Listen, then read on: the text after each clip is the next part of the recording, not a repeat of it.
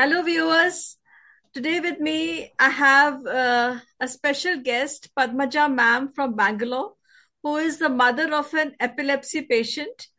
And she's one courageous lady who's gone through a lot of ups and downs in life.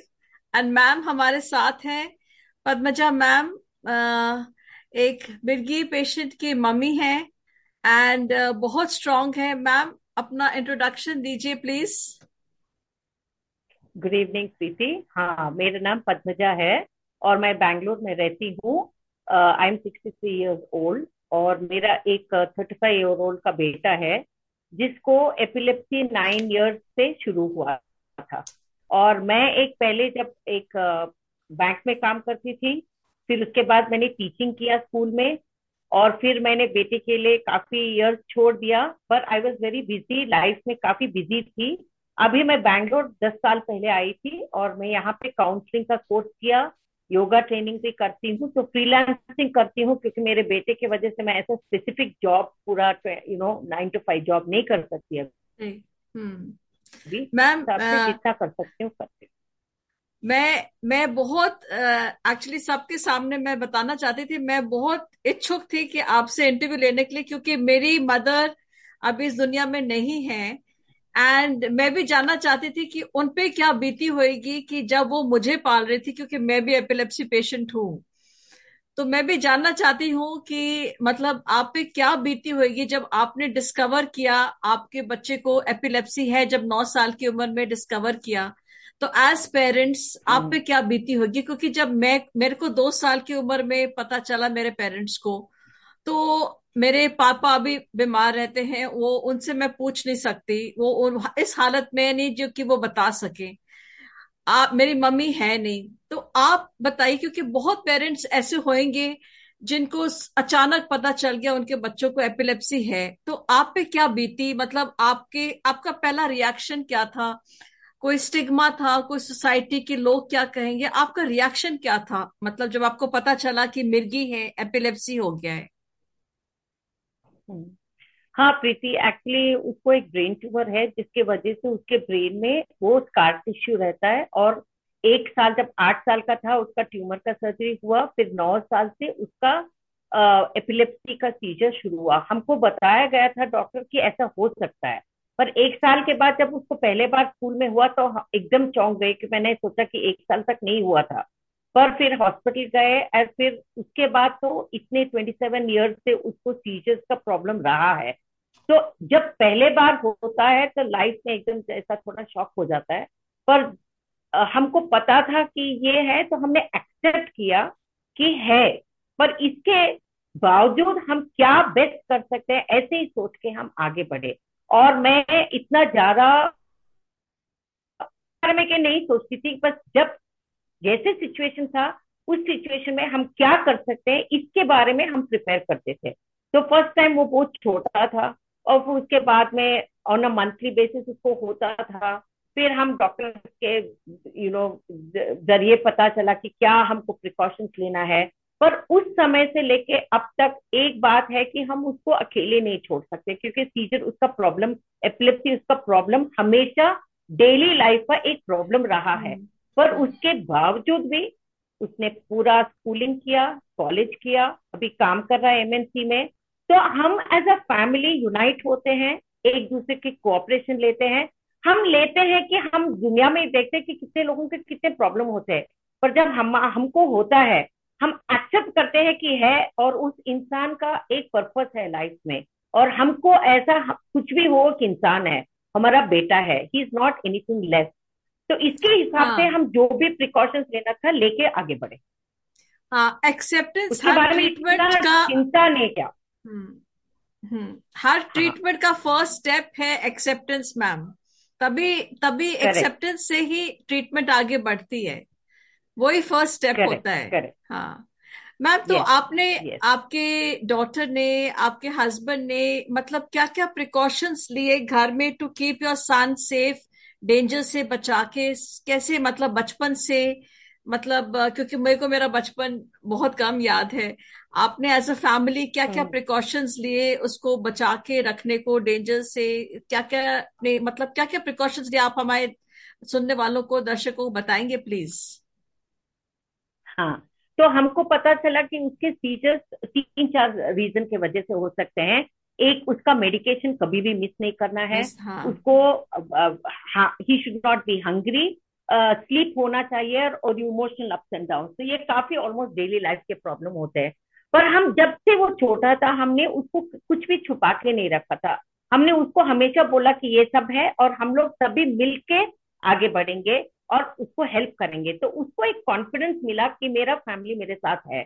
और हम जब भी doctor के पास जाते थे उसको लेके जाते हमने उससे कुछ भी छिपाया नहीं। बिकॉज़ वो बीच में है तो उसको हम छिपा के क्या कर सकते हैं? वो भी पार्टिसिपेट करता है अपने भलाई के लिए। तो हमने हमेशा देखा कि उसका टाइम फ़ूड पे हुआ ऑल जो प्रिकॉशंस लेते थे कभी कभी उसके बावजूद भी होता था पर हम लोग उसको कभी अकेला नहीं छोड़ते थे। लाइक स्कूल में थे तो स्कूल के हिसाब से उनसे बात किया प्रिकॉशंस लिया कैसे फ़ोन कर यू नो व्हाट क्या करने का है जब उसको सीजर आता है। हमने काफ़ी एजुकेशन टीचर्स के साथ बात किया कॉलेज में नंबर सभी एक uh, एक सिस्टम था कि अगर उसको कहीं और पे होगा तो क्या करने का है। उसको भी पता हाँ, था उसको, क्योंकि उसको हाँ, एक और आता था। हाँ तो उसके हाँ, हिसाब हाँ, से वो बोल सकता था कि मुझे आने वाला है। तो हम्म। वो हिसाब से he was fully educated about अपने बारे में। तो हम्म जब हमारे पास है घर पे है तो हम उसको कहीं पे ऐसे अकेले नहीं छोड़ सकते। वो एक प्रिकॉशन हम्म। हमने लिया काफ़ी साल पे मुश्किल है हम्म पर जब मुश्किल है तो हमको फेस करना है क्योंकि वो भी इंसान है। और ऐसे ठान के हमने ये पूरा फैमिली यूनाइट होके किया है। उसके एनवायरमेंट के साथ या स्कूल हो या कॉलेज हो अभी कॉलेज ऑफ़िस में हो। और उसको भी इतना अवेयरनेस है कि वो उसको क्या करना है जब हमारे पास नहीं है उसको पता है। हाँ, तो काफ़ी मतलब एजुकेटेड हमने अपने तो हमने मतलब उसको उस हाँ। मतलब अगर बाय चांस किसी ने स्टिग्मा भी समझा किसी ने उसको आ, मतलब आप लोग को बोला होगा ज़रूर कि ये क्या है स्टिग्मा है इसका डाउन कास्ट भी किया होगा तो आपके इतना पॉजिटिव एनर्जी फैमिली की तरफ़ से रहा होगा कि उसको खुद भी वो स्टिग्मा समझने नहीं दिया। मतलब इतना पॉजिटिव एनर्जी इन्फ्लुएंस आपने बेटे को दिया कि द होल फैमिली ने खड़ी रही साथ में किसी को स्टिग्मा समझने नहीं दिया उसको इतना नेगेटिव इन्फ्लुएंस होने नहीं दिया उसको राइट तो आपने भी और मतलब मेरे बेटे में ये हाँ। हम्म, बोलिए मैम। मेरे बेटे की खासियत है कि उसने लाइफ को बहुत पॉजिटिव लिया। ऐसा नहीं कि प्रॉब्लम है तो उसके बावजूद वो हमेशा पॉजिटिव और चेयरफुल रहता था। तो उसके हिसाब से जो भी उसके एनवायरमेंट में थे उनको भी पता था कि हम क्या कर सकते हैं। ऐसा नहीं कि चिंता में बैठना था वो तो इमीडिएटली बाउंस बैक करता था। तो वो हाँ. सब हाँ। हमने बहुत हार्ड वर्क किया है उसको बोलने के लिए कि ज़िंदगी बहुत अहमियत है। You know life is very precious तो प्रॉब्लम यस किसको नहीं है सबको प्रॉब्लम है। हम उसको कहीं पे भी उसको जैसे नॉर्मल उसको कुछ स्पेशल ट्रीटमेंट कहीं पे भी नहीं मिला। तो उसके हिसाब से उसने भी बहुत फाइट किया है अपने हिसाब से। मैम इट्स लाइक इतना फॉर्चुनेट हम लोग आपकी फैमिली मेरी फैमिली हम एपिलेप्टिक पेशेंट्स आपके बेटा मैं आई थिंक हम लोग ब्लेस्ड हैं। हम पेशेंट्स कितने ब्लेस्ड हैं कि आपकी जैसी फैमिली मेरी फैमिली जैसे मुझे मिले। मुझे किसी पेशेंट की फैमिली ने कांटेक्ट किया था कि हमारा एपिलेप्सी हम्म। का भाई बहन है उसको हम रख नहीं सकते अबैंडन करना चाहते आप कोई घर होम बताओ। लोग ऐसे भी होते हम्म। हैं जो छोड़ देते हैं। और देखो हम लोग हम्म। ब्लेस्ड है हम पेशेंट्स ब्लेस्ड है मैं ब्लेस्ड हूँ आपका बेटा ब्लेस्ड है कि हमको किसी ने छोड़ा नहीं हमको पाला परोसा हमको बड़ा किया एजुकेट किया लविंग घर दिया। तो ऐसे भी लोग होते हैं जो छोड़ देते हैं। So ma'am that hmm. Gets me to the next question इतना अच्छा आपने बताया कि हम्म। उस एक जॉब कर रहा है एमएनसी में। मतलब इट्स अमेजिंग तो ऐसे आपको क्या आपको अ, आपका क्या ख्याल है मैम कि it's very good it's very normal for epileptic patients to do a job उनको आराम से जॉब मिल सकता है। आपका इसमें क्या व्यू पॉइंट है? जॉब्स आराम से मिलते हैं उनको। उनको उनको एट जॉब प्लेस में बताना चाहिए कि हमें एपिलेप्सी है कि उनको छुपाना चाहिए। आपका इसमें क्या? क्योंकि लोग बहुत डरते हैं कि हमें जॉब नहीं मिलेगा हम्म। हमें छुपाना चाहिए और फिर उनको अगर जॉब प्लेस में अगर सीजर हो जाए फिर वो और बदनामी होती है। तो आपके हिसाब से उनको बताना चाहिए इंटरव्यू में कि जॉब प्लेस में कि हमें एपिलेप्सी है कि हमें कि उन्हें छुपाना चाहिए। इसमें आपका व्यू पॉइंट क्या है मैम मैं मानती हूँ कि हम कुछ भी छिपा नहीं सकते। हमको तो ब्रेव रहना चाहिए क्योंकि ये ज़िंदगी है। और ज़िंदगी सबके लिए परफेक्ट किसी को भी नहीं आता है। तो हम जब जॉब भी गए, वो अभी इतने सालों से कर रहा है। उस को बोलते हैं और जो हमने स्पेसिफिकली जाके कुछ नहीं बोला, पर उसके हिसाब से जब इंटरव्यू हुआ, सभी बातें खुल के किया, क्योंकि उसको सीजर बहुत बार ऑफ़िस में भी आता है। पर उसको पता है कि जब उसको आता है, वो किसी को इंटीमेट करता है मेडिकल रूम जाता है और जब ठीक हो जाता है, फिर आकर बाहर आके काम करता है। क्योंकि उसको भी एक पर्पस है कि मुझे ठीक होना है हर एक का अपना जब एडल्ट हो जाता है ना उसका एक पर्पस रहता है और हम hmm. किसी को अंडर एस्टिमेट नहीं कर सकते हैं तो वो जैसे नॉर्मल हम्म। इंसान रहते हैं हम ऐसे ही देखते हैं वो एक बात है हमको स्टिग्मा के साथ नहीं देखना है खुद अपनी फैमिली में जब हम hmm. नहीं करते तो दूसरे भी नहीं करते जितना भी टैबू हो सकता है उसके लिए बहुत धीरज चाहिए और हमने ये सब अपने खुद से सीखा है कि अगर हम धीरज नहीं रखेंगे तो आगे वाला भी नहीं कर सकता है। तो हमको मैं मानती हूँ कि सभी खुला रहना चाहिए। Open and transparent. Then only you know the society भी हमको वही रिफ्लेक्ट करता है। Right very important thing that you to be very brave and open तो उसने हमेशा अपने जॉब प्लेस पे बताया कि उसको एपिलेप्सी है? उसने कभी छुपाया नहीं? नहीं कभी भी नहीं। तभी पता है और हम दूसरों को भी अंडरस्टिमेट नहीं कर सकते। लोगों में कंपैशन और एम्पति भी है। और है, ऐसे लोग जब आते हैं उनको भी एक मौका मिलता है इंसानियत दिखाने के लिए। जैसे हाँ. हम किसी को भी दिखाते हैं उनको भी एक मौका मिलता है। तो यही इंटरेक्शन होता है ह्यूमन बींग्स के आपस में। कि कोई भी अपने माहौल में आता है पर्पस लेकर। हाँ मेरे को भी मेरे जॉब प्लेस पे एक बार सीजर हुआ था।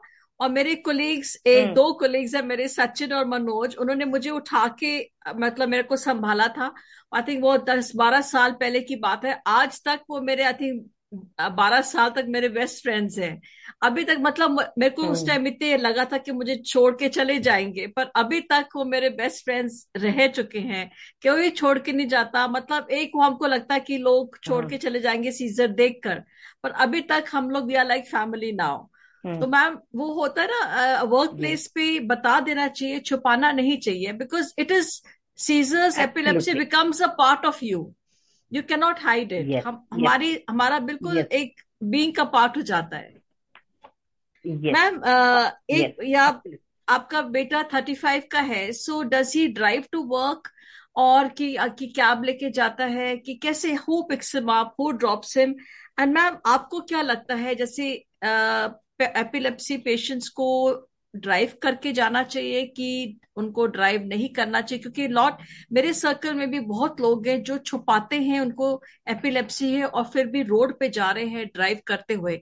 मेरे according they should not drive what is your opinion आपका क्या ख्याल है? और आपका बेटा कैसे जाता है जॉब पर? एब्सोल्युटली ट्रू डॉक्टर्स हमको बताते हैं कि जो डोंट है जो नहीं करना है हाँ. वो बहुत मायने रखता है। तो। हम उसको अकेले नहीं छोड़ते हैं either with car and driver और ऑटो ड्राइवर कोई ना कोई रहता है उसके पास he can not drive he can not swim he can not cycle ये सब नॉन फैक्ट हैं हम। उसके हिसाब से जाते हैं क्योंकि उसका लाइफ डेंजर पे हो सकता है एक्चुअली सीजर से ज़्यादा जहाँ पे वो रहता है गिरता है वो सब डेंजर ज़्यादा रहता है तो देर आर डेफिनेटली ये नहीं करना है ड्राइव नहीं करना है साइकिल uh, नहीं करना है पब्लिक ट्रांसपोर्ट में भी नहीं जाना हम्म। है तो हम लोग अपना ओन अरेंजमेंट करते हैं बिकॉज़ ये तो सेफ्टी है बिकॉज़ नहीं तो बहुत रिस्क हम्म। होता है जहाँ पे हो सकता है सीजर तो वो अनसर्टेनिटी रहता है। तो उसके हिसाब से हमारा प्रिकॉशन हमको करना है। जितना भी हाँ. मुश्किल रहे या आउट ऑफ़ द नॉर्मल रहे हमको ये सब देखना पड़ता है। राइट एंड एंड मैम यहाँ एक पॉइंट मैं बोलूँगी it's not only your risk at life किसी जॉब तुम ड्राइव कर रहे हो और तुम्हें एपिलेप्सी है एपिलेप्सी का मेडिकेशन तुम्हारे ब्लड में है किसी. और का लाइफ भी डेंजर में है। You can have an or on the road you can have a seizure on the road and you can तुम्हारा गाड़ी बैन yes. कर सकता है। तुम किसी के इनोसेंट बंदे की लाइफ भी ले सकते हो। शायद वो डेथ ना हो उसको लाइफ के लिए क्रिपल हो सकता है। तो तुम्हारा एक सोशल रिस्पॉन्सिबिलिटी बनता है not to be behind the wheel not to drive not to ride अगर तुम्हें एपिलेप्सी है अगर तुम्हारी मेडिकेशन है। क्योंकि हमारे Correct. इंडिया में Correct. एक फॉर्म भराया जाता है ड्राइविंग लाइसेंस के टाइम कि डू यू हैव एपिलेप्सी तो लोग झूठ बोल hmm. के वो फॉर्म भर देते हैं कि we don't have epilepsy because उनको ड्राइविंग लाइसेंस चाहिए। So it is so wrong and people yes people are and police से मिल जाते हैं उनको रिश्वत दे देते हैं and it is so wrong so I mean and even if they they से मैं पूछती हूँ लाइक like, लोगों से पूछती हूँ आप लोग ड्राइव कर रहे हैं जैसे हाँ अब तीन चार महीने पहले लास्ट सीजर हुआ था मेडिकेशन ले रहे हैं अभी तक तो हुआ नहीं. So they are line to the doctors also they are line to themselves and ultimately भगवान को भी झूठ बोल रहे हैं. सो आई मीन अवेयरनेस इतना ज़रूरी है उनको बताना इतना ज़रूरी है कि ना ड्राइव करे किसी का लाइफ पूरा किसी का लाइफ किसी का पूरा फैमिली रिस्क पर है। पर yes, yes. लोग तो, सुनते नहीं है मैम तो हम लोग अवेयरनेस क्रिएट करते हैं जैसे वरुण के ऑफ़िस में उसके डॉक्टर ने वर्कशॉप रखते हैं तो उस वर्कशॉप में because they have an employ इस प्रॉब्लम के साथ she has conducted a workshop in such way जो भी ऑफ़िस में सबको अवेयरनेस होता है एजुकेशन बहुत ज़रूरी है।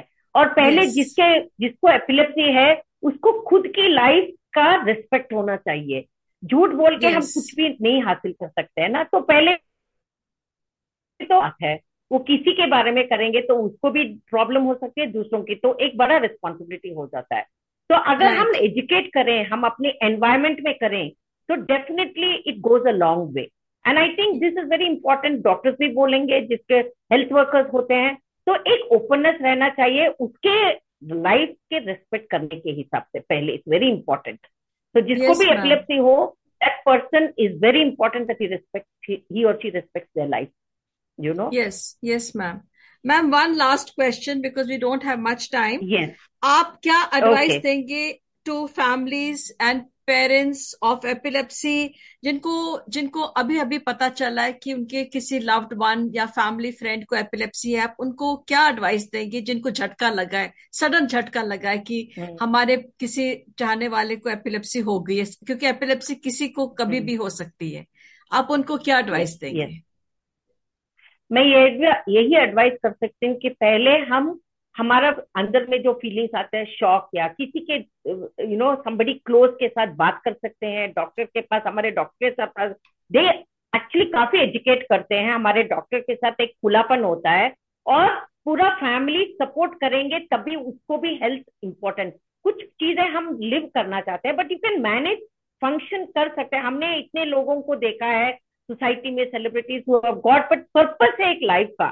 ये प्रॉब्लम। नहीं डिफाइन करना चाहिए एक ही ज़िंदगी का ये प्रॉब्लम हाँ. हो सकती है सभी को प्रॉब्लम कुछ न कुछ होता है but the problem should not define the life we should move on in life आगे yes. जाना yes it's very small and life का इतना अहमियत है कि प्रॉब्लम के बिना हम लोग भी ग्रो नहीं करेंगे तो पूरा फैमिली यूनाइट होंगे सपोर्ट करेंगे तब तभी आगे जा सकते हैं वो हाँ. पर्पस होना चाहिए कि हर एक का एक प्रेशियस लाइफ है के साथ। प्रॉब्लम्स हमको डिफाइन नहीं करते हम अपने लाइफ को डिफाइन करते हैं प्रॉब्लम के बिना। और हम इंस्पायरिंग लोगों के जैसे आपके स्टोरी हम लोग ऐसे आप अच्छे माध्यम से बातें कर रहे हैं ना तो काफ़ी लोगों को पता चला गया कि हम अकेले नहीं है कितने लोगों को है पर yes, फिर भी हम आगे बढ़ सकते हैं। ये होनी yes, चाहिए अपने मन में कि हम yes, ज़िंदगी कैसे अप्रिशिएट करके जा सकते हैं। Yes ma'am yes ma'am thank you ma'am thank you so much for your time and uh, आप जैसे पेरेंट्स अगर एपिलेप्सी uh, पेशेंट्स के हो इतने इनकरेजिंग हो तो मुझे लगता है उनको मेडिसिन की कम पॉजिटिविटी वाइब्स की ज़्यादा ज़रूरत होगी आई थिंक पेशेंट्स को ज़्यादा प्यार से ज़्यादा कोई हील नहीं कर सकता चाहे एपिलेप्सी हो चाहे ना हो। आई थिंक वन नीड्स ज़्यादा प्यार और ज़्यादा पॉजिटिव वाइब्स की ज़्यादा ज़रूरत है मेडिसिन की कम ज़रूरत है in any any any kind of patient any kind of patient ma'am आपके टाइम yes. के लिए बहुत बहुत धन्यवाद एंड आई होप मैं बैंगलोर जल्दी आऊँ और आपसे मिलूं। सो मच पॉजिटिव वाइब्स मुझे भी चाहिए। मैं मैं भी जल्दी ठीक हो जाऊँगी। Thank you Preeti thank you so much आप बहुत अच्छे काम कर रहे हैं और हम आपके साथ हैं। Thank you ma'am thank you for you for your time. God bless. Thank you. Thank